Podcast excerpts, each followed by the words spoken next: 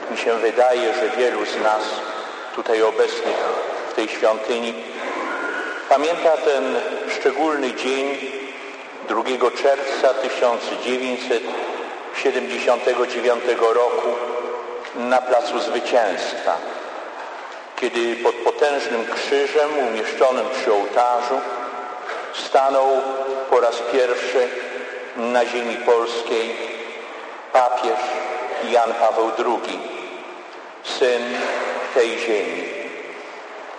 I pod tym krzyżem wypowiedział bardzo znaczące słowa. Przede wszystkim powiedział, że człowieka nie można zrozumieć bez Chrystusa. Dodał więcej, człowiek siebie nie zrozumie bez Chrystusa. I wtedy ludzie zebrani na placu odczytali tę naukę błyskawicznie. I zaczęto śpiewać Chrystus wozem, Chrystus królem, Chrystus Zbawcą nasz. Jakże inne głosy i odczucia były wtedy, tam pod krzyżem na górze Kalwarii. Ludzie szlochali ci, którzy nie rozumieli, co się stało. Szli za Jezusem przez różne drogi palestyńskie i spotykali Go zawsze w sytuacjach, kiedy miał ostatnie słowo. Kiedy człowiek nie potrafił dać odpowiedzi na pytania, które mu zadawano, nieraz bardzo podchwytliwie, na sytuacje, które były nie do zrozumienia, jak ludzie ciężko chorzy, a nawet ci, którzy umarli. Jezus zawsze w tych sytuacjach miał ostatnie słowo. Odpowiadał, uczył, dotykał, uzdrawiał, wskrzeszał. Teraz, kiedy zawieszony jest między niebem a ziemią na krzyżu, ludzie szlochają pod krzyżem, bo nie rozumieją. Dlaczego nie ma tego Jego ostatniego słowa tej właśnie sytuacji? Więcej, są inni, którzy są zebrani pod tym krzyżem na górze Kalwarii i choć są obeznani w prawie, choć mają może w małym palcu księgi Starego Testamentu, choć znają dobrze proroctwa Starego Testamentu, to szydzą sobie. Innych wybawiał, niechże teraz siebie wybawi, jeśli jest Mesjaszem, Bożym wybrańcem. Albo ci, którzy okupują tą ziemię, ci, którzy są władcami tego kraju, w którym wzrastał, w którym głosił, w którym prosił o pokój i miłość Bożą. Ci też pod tym krzyżem, choć może mają większe prawo nie, nie rozumieć, ale kiedy zawieszono nad głową Jezusa napis w trzech językach, że to jest król żydowski, to też szydzą sobie i kpią. Jeśli Ty jesteś królem żydowskim, wybaw sam siebie.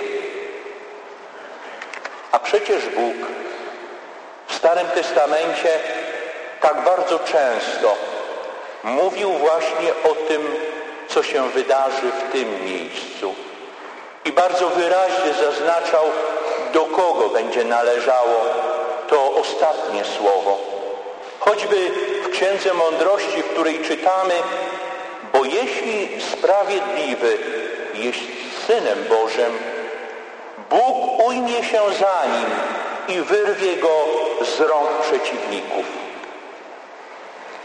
I może właśnie dlatego w momencie, kiedy Jezus umierał na krzyżu w świątyni jerozolimskiej, która była symbolem wiary, która była symbolem obecności Boga, która była symbolem miejsca spotkania z Bogiem i Jego łaski, może właśnie wtedy, kiedy Jezus umierał na krzyżu, zasłona przybytku rozdarła się na dwoje. Zasłona, która oddzielała miejsce tak zwane święte świętych, do których nikt nie miał prawa, do którego miejsca nikt nie wchodził, tylko raz w roku arcykapłan przechodził tę zasłonę, aby złożyć ofiarę Bogu i nazwać Go po imieniu. Właśnie ta zasłona przedarła się, bo skończył się czas tego niezrozumienia Starego Testamentu. Bóg dotrzymał słowa. Bóg nie jest zasłonięty dla wybranych. Bóg jest dla każdego, kto chce spotkać się z Nim i otworzyć swoje serce, swoją świątynię człowieczeństwa dla Niego. W swojej książce Henry Nowen opowiada taką historię o starym człowieku w Indiach, który miał zwyczaj w poranek udawać się nad świętą rzekę Ganges i tam pod wysokim drzewem medytować, rozmawiać z Bogiem. Któregoś dnia zauważył, że wodą dryfuje skorpion. I kiedy był na wysokości tego drzewa, a korzenie tego drzewa były dosyć rozległe i niektóre z ziemi wychodziły właśnie do wody, ten skorpion, ratując swoje życie, zaczepił się o jeden z korzeni. Ale nie, nie mógł sobie poradzić, aby wyjść na ląd. Wtedy ten stary człowiek pochylił się i zaczął ratować skorpiona. Znamy naturę tego skorupiaka. Zaczął go kąsać. W pierwszym odruchu odsuwał rękę, ale, ale siła ratowania była mocniejsza i znowu próbował. Ręka zaczęła puchnąć. Usta zaczęły się wykrzywiać od trucizny, którą skorpion nieustannie dawkował ratującej ręce tego starego człowieka. I kiedy przechodził obok jakiś człowiek podróżujący, przechodzień, zauważył tą scenę i mówi do tego starego człowieka tak. Czy ty zwariowałeś, starcze? Co robisz? Tylko głupiec ryzykuje życie, by ratować takie wstrętne, bezużyteczne stworzenie. Czy nie wiesz, że możesz sam zginąć, ratując tego niewdzięcznika? A wtedy ten stary człowiek odwrócił swoją głowę do przechodzącego i nierozumiejącego do końca tej sceny człowieka i odpowiedział tak. Przyjacielu, czy dlatego, że naturą skorpiona jest kąsać, mam zrezygnować z własnej natury, każącej mi go ratować? Jakby do podkreślenia tego ważnego, najważniejszego momentu tej sytuacji zawieszonego Jezusa na krzyżu, Pan Bóg potrzebował tych dwóch, którzy byli po prawej i po lewej Jego stronie. Nazywano ich w tym momencie tak samo jak Jego. Mówiono o nich złoczyńcy, bandyci, skazańcy. Wisieli na tych krzyżach obok Jezusa, ponieważ obudził się w ich sercach ludzki gniew, Ludzki gniew na sytuację, którą przeżywali w swoim kraju. Można by powiedzieć słuszny gniew, bo nie mogli znieść niewoli swojego kraju. Nie mogli znieść, że ktoś inny jest Panem ich kraju. Buntowali się, byli w tej samej grupie co Barabasz, uratowany przez ludzi kilka chwil wcześniej, kiedy tłum wybrał go między Jezusem a nim. Wisieli obok Jezusa, ale Bóg chce w tym momencie powiedzieć, że gniew, choć słuszny, ma swoje drogi właściwe i niewłaściwe do zrealizowania, do okazania. Gniew może być uzdrawiający i gniew może doprowadzić do śmierci. Może trzeba było tym ludziom, kiedy nie rozumieli Jezusa na krzyżu i jeden z nich mówi, czy Ty nie jesteś Mesjaszem? Wybaw więc siebie i nas. Może trzeba by było troszeczkę poczekać i przypomnieć te właśnie sytuacje, której, których my byliśmy świadkami. I wtedy, kiedy Filipińczycy wyszli z różańcami na czołgi, które Ferdynanda Marcosa, dyktatora tego kraju, chciano tych wszystkich, którzy nie podporządkowali się temu reżimowi zniszczyć.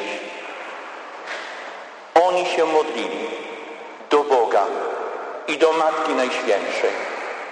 I kiedy było pragnienie, aby zniszczyć ten wyzwoleńczy ruch, ten gniew, który był w człowieku, poszukiwania wolnego kraju, wtedy wyszli, ale użyli tej innej, tej Bożej drogi. Mieli różańce w ręku.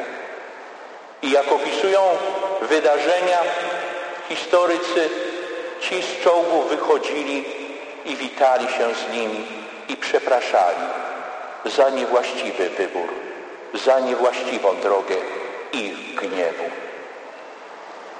Ale jest wśród tych, którzy wiszą obok Jezusa ten, który dzięki łasce Bożej zaczyna otwierać swoje serce i zaczyna patrzeć na Jezusa jako tego, który przynosi wyzwolenie nie tylko te zewnętrzne, nie tylko te polityczne czy gospodarcze, ale to wyzwolenie bardzo głęboko, to podstawowe wyzwolenie, które jest później bazą tego wszystkiego, jak reagujemy na nasze wyzwolenie i polityczne, i ekonomiczne, i moralne.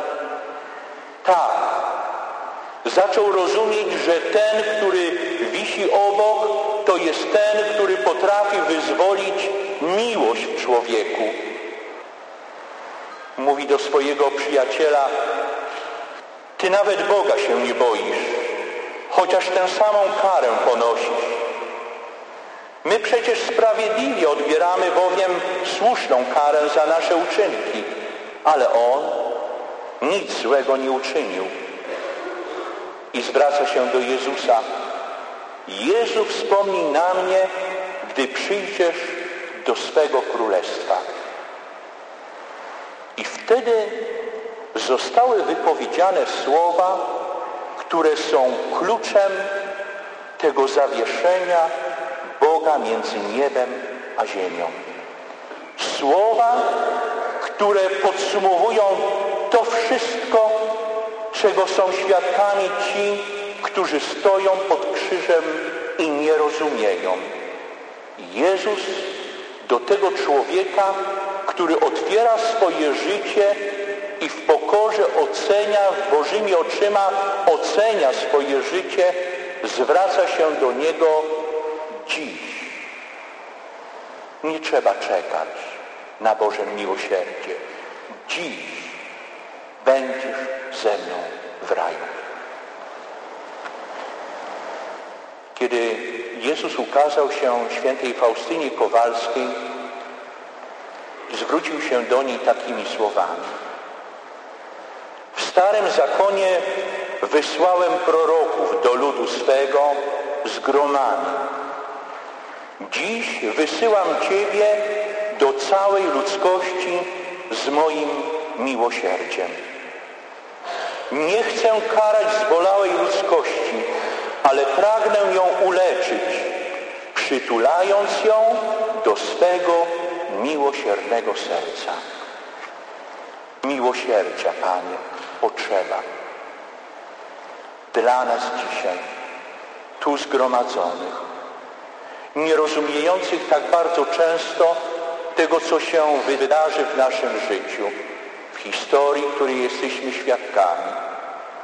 A może w tym wszystkim, czego jest, doświadczamy w naszych najbliższych, kiedy mówimy dlaczego, ten sam ojciec, ta sama matka, to samo wychowanie, chrzest święty, pierwsza komunia, bierzmowanie i gdzieś zamknięte serce. Kto może to serce otworzyć? Kto może temu człowiekowi pomóc? Kto może w tej beznadziejności? Świętej pamięci ksiądz Józef Tischner w swoich rozważaniach napisał kiedyś tak. W życiu możecie się bardzo głupio i źle zaplątać. Ale Chrystusa traci się dopiero wtedy, kiedy się chce stracić Chrystusa. Została siostrą zakonną, bo kochała Chrystusa. Zawsze chciała być blisko Niego. Zawsze chciała swoje życie Jemu poświęcić. I dla tych najbardziej ubogich, bo z ubogiej rodziny pochodziła, ubogiego kraju afrykańskiego. Marzenia się jej spełniły. Została siostrą zakonną. Skończyła przygotowanie pielęgniarskie i tak jak marzyła, jakby Chrystus realizował to właśnie jej pragnienie serca. Mogła w szpitalu służyć innym ludziom, być blisko nich, pomagać, uspokajać, pocieszać i leczyć.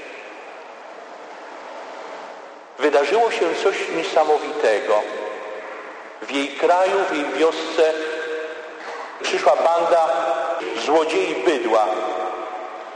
Wymordowali prawie wszystkich.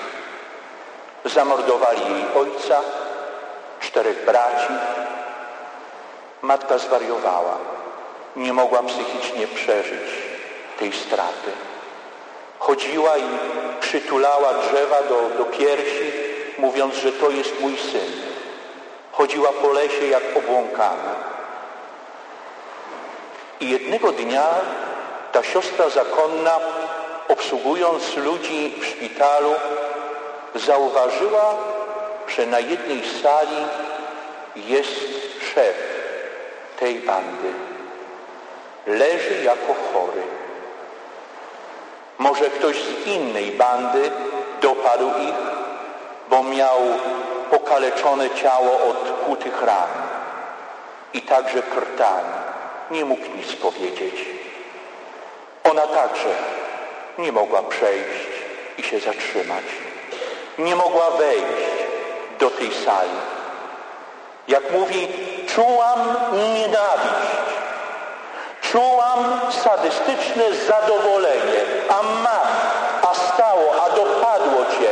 Teraz płacz za nasze nieszczęście. Kiedy opisuje siostra to wydarzenie, mówi, kiedykolwiek przechodziłam koło tej sali, on nie zauważył. Wołał na mnie, chciał coś powiedzieć, a ja nic. Przechodziłam dalej. Zadowolenie, że cierpi. Ale były takie chwile, w którym z tą nienawiścią nie mogłam sobie poradzić. Kiedy wchodziłam do kaplicy, klękałam przed Najświętszym Sakramentem. Uczestniczyłam w Najświętszej Eucharystii. Kapłan, który pokazywał Jego ciało i Jego krew, przelaną za nasze zbawienie, za nasze grzechy. Czułam się, jakbym Chrystusa oszukiwała. Jakbym była marionetką, jakbym kpiła z tego stroju, który nosiłam jako siostra zakonna. Nie mogłam już więcej przechodzić obojętnie. Któregoś dnia zatrzymałam się. Weszłam do środka. Najpierw dotknęłam jego dłoni.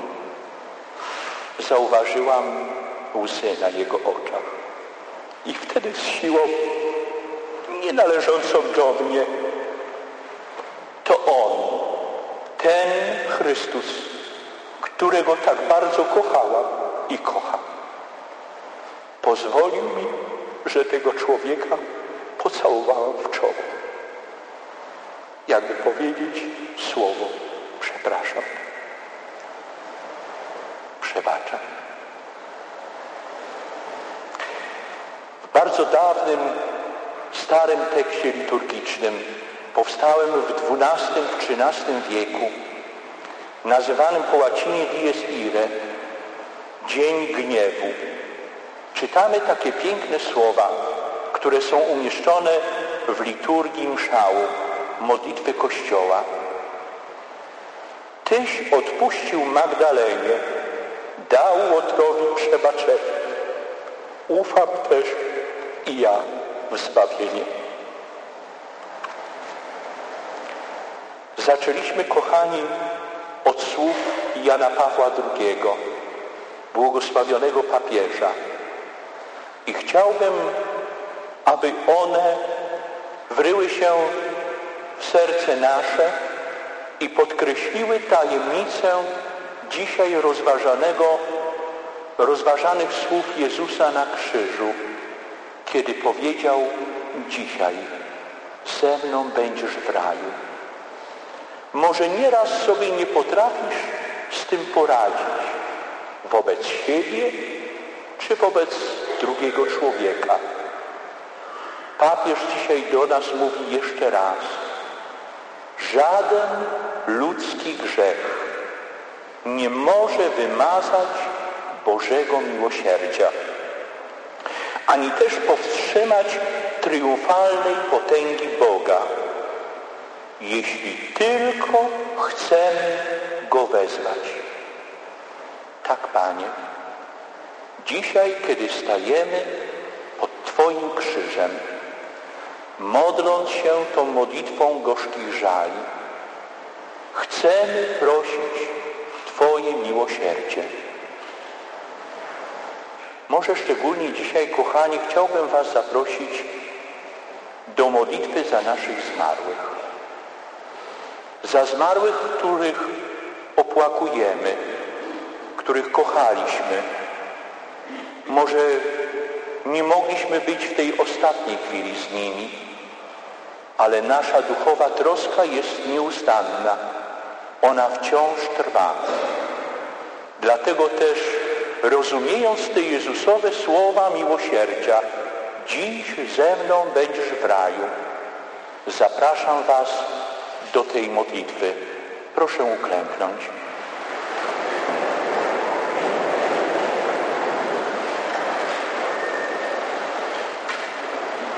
Boże, Ty nam nakazałeś miłować wszystkich ludzi jak braci i siostry, także tych, których śmierć zabrała z tej ziemi.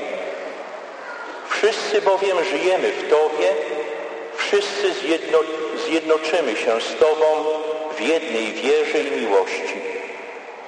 Dopomóż nam, miłosierny Boże, zawsze dążyć ku temu zjednoczeniu, z miłością pomagając naszym żyjącym braciom i siostrom, radą i dobrym przykładem, a zmarłym modlitwą i zasługami płynącymi z naszych dobrych uczynków. Racz przyjąć tę modlitwę, a przez nieskończone miłosierdzie Twoje przez mękę i śmierć Jezusa Chrystusa, Twojego Syna, naszego Zbawiciela i Odkupiciela, zmiłuj się nad duszami zatrzymanymi w czyśćcu, które muszą odpokutować za swoje grzechy, zanim wejdą do Twojej chwały. Ześlij im ducha Twego, pocieszyciela, aby je oświecił światłem i Twoją łaską oraz umacniał w nadziei Twego miłosierdzia.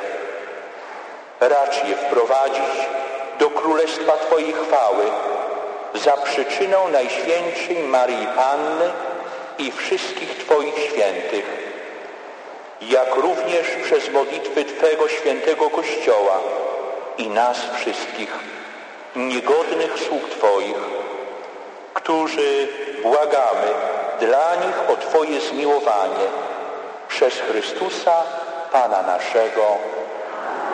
Dobrý Jezu a náš Páne. Dobrý Jezu a náš Páne. Dobrý Jezu a náš Páne. Dobrý Jezu a náš Páne.